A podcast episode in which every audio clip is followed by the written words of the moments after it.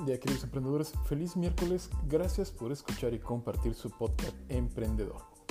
Les saluda su amigo Abel Muciño, el coach urbano. Sean ustedes bienvenidos.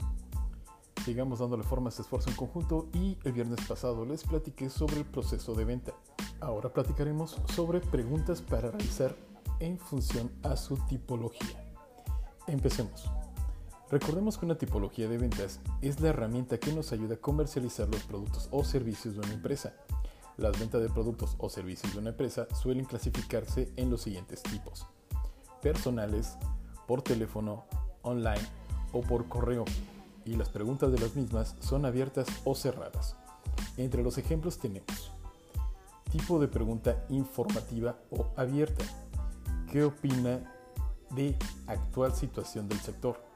qué opina de la situación de la economía, por qué cree que la situación irá a peor, qué condiciones le están ofertando, quiénes son sus actuales proveedores, por qué está contento con sus actuales proveedores, qué producto o servicio echa de menos en el sector. Tipo de pregunta sondeo o cerrada. ¿Necesita que le amplíe la información? ¿Está convencido de que nuestro producto o servicio le resolverá el problema del diseño, debo entender que su problema es el precio, sus problemas son los mismos que lo del sector, cerramos la operación. Tipo de preguntas reflexivas. ¿Qué fechas son idóneas para que reciba usted nuestra propuesta? ¿Cree que va a tener algún problema con nuestros productos o servicios? ¿Podría comentarme cuáles son las expectativas que tiene usted sobre nuestras propuestas en la empresa? ¿Cómo nos ha conocido? ¿Está contento con el servicio de sus actuales proveedores? Tipo de preguntas. Condicionantes. Cuando refiere que haga el presupuesto el 15 o el 22 de octubre, ¿dónde hay que realizar las instalaciones? ¿Es igual en oficinas o en fábricas? ¿Cuándo le viene bien la próxima entrevista? ¿El lunes o el martes? ¿En la misma hora? Las condiciones del contrato las realizaré de acuerdo a lo que hemos expuesto a lo largo de la entrevista. ¿Cuándo podemos firmarlo? ¿Viernes 15 o lunes 18? Preguntas alternativas. ¿Tiene alguna duda sobre la oferta que le he mostrado?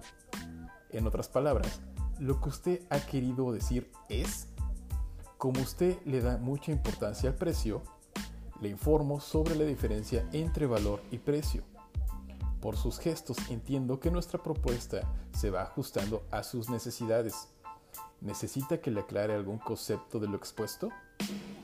¿Tiene alguna pregunta sobre las ventajas diferenciales de nuestra oferta? Tipo de pregunta. Control. ¿Tiene alguna duda sobre la oferta que le he mostrado? En otras palabras, lo que usted ha querido decir es, como usted le da importancia al precio, le informo sobre la diferencia entre valor y precio. Por sus gestos entiendo que nuestra propuesta se va ajustando a sus necesidades. ¿Necesita que le aclare algún concepto de lo expuesto? ¿Tiene algunas preguntas sobre las ventajas y diferencias de nuestra oferta? La pregunta es la principal arma del vendedor. Con su utilización puede identificar y conocer a los clientes, así como descubrir sus motivaciones y hábitos de compra.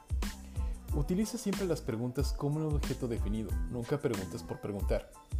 Las preguntas son un instrumento muy útil para manejar el silencio que algunas veces surge durante la celebración de una entrevista comercial. Ahora te platico sobre argumentación y resolución de objeciones.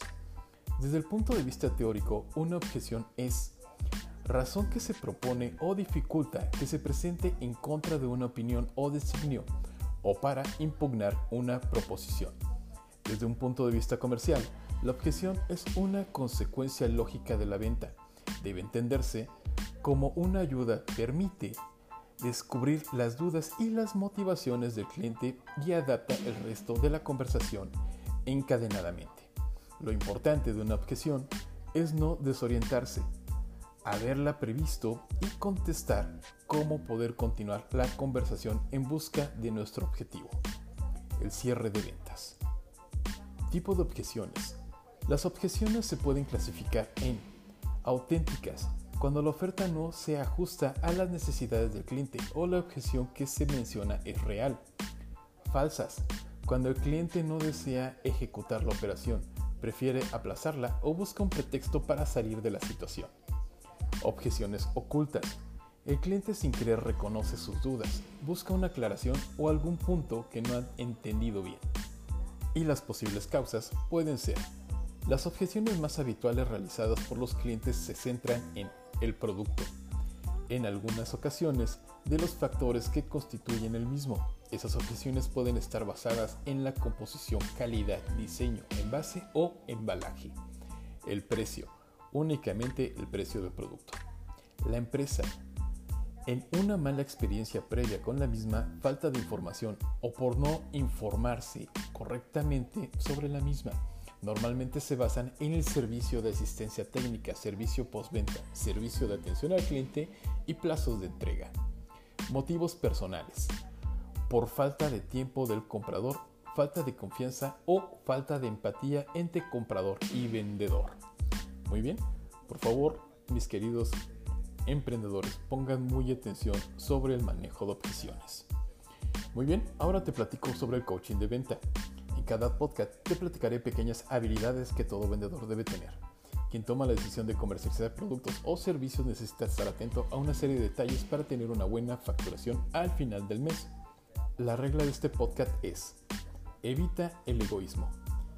Si el vendedor no puede salirse de sus propios intereses para introducirse en las necesidades de su cliente, en sus preocupaciones, en su bolsillo, en su cabeza y en sus sentimientos, es un egoísta difícilmente logrará establecer una buena relación con su cliente, que percibirá en el vendedor su necesidad mezquina de vender. Trata de escucharlo por respeto, pero mientras el vendedor está desarrollando un esquema de extorsión de su propuesta, él estará pensando qué decirle para poder sacárselo de encima. Si a lo largo de todo el día y de todos los días el vendedor genera actos de egoísmo, terminará adquiriendo el hábito de un egoísta, forjará un carácter mezquino y culminará adquiriendo una personalidad mínima por el egoísmo. En su cabeza y sus sentimientos no habrá lugar para otros. Alguien así está demasiado ocupado en sus intereses personales como para ocuparse en los demás, clientes, hijos, amigos, familia, etc. Con frecuencia una persona egoísta es soberbia y viceversa. Esto impide entender que la única manera de conseguir nuestros objetivos es ayudando a otros a conseguir los suyos. Esto lo menciona Sin Singlar. Muy bien, con esto termino mis queridos emprendedores. Nos escuchamos el siguiente viernes con el tema 32 de nuestra temporada, el cual será tratamiento de las objeciones más comunes.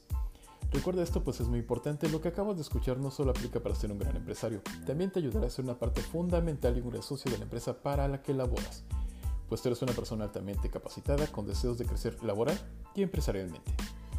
Ok, por favor síganme en Instagram, Twitter, únanse a mi grupo de Facebook Emprendedores Jalapa, busquen mi perfil Godín en LinkedIn y todas me encuentran como Abel Musillo. Les recuerdo, ahora también me encuentras en YouTube. Compartan y hagamos crecer esta comunidad. En lo personal creo firmemente que el conocimiento no se comercializa, el conocimiento se comparte. Por tal razón les pido por favor ayúdenme a seguir compartiendo. Recuerden, ustedes son personas muy importantes y muy valiosas. No permitan que nadie les diga lo contrario. Mucho éxito en camino, mis queridos oyentes, y hasta la próxima.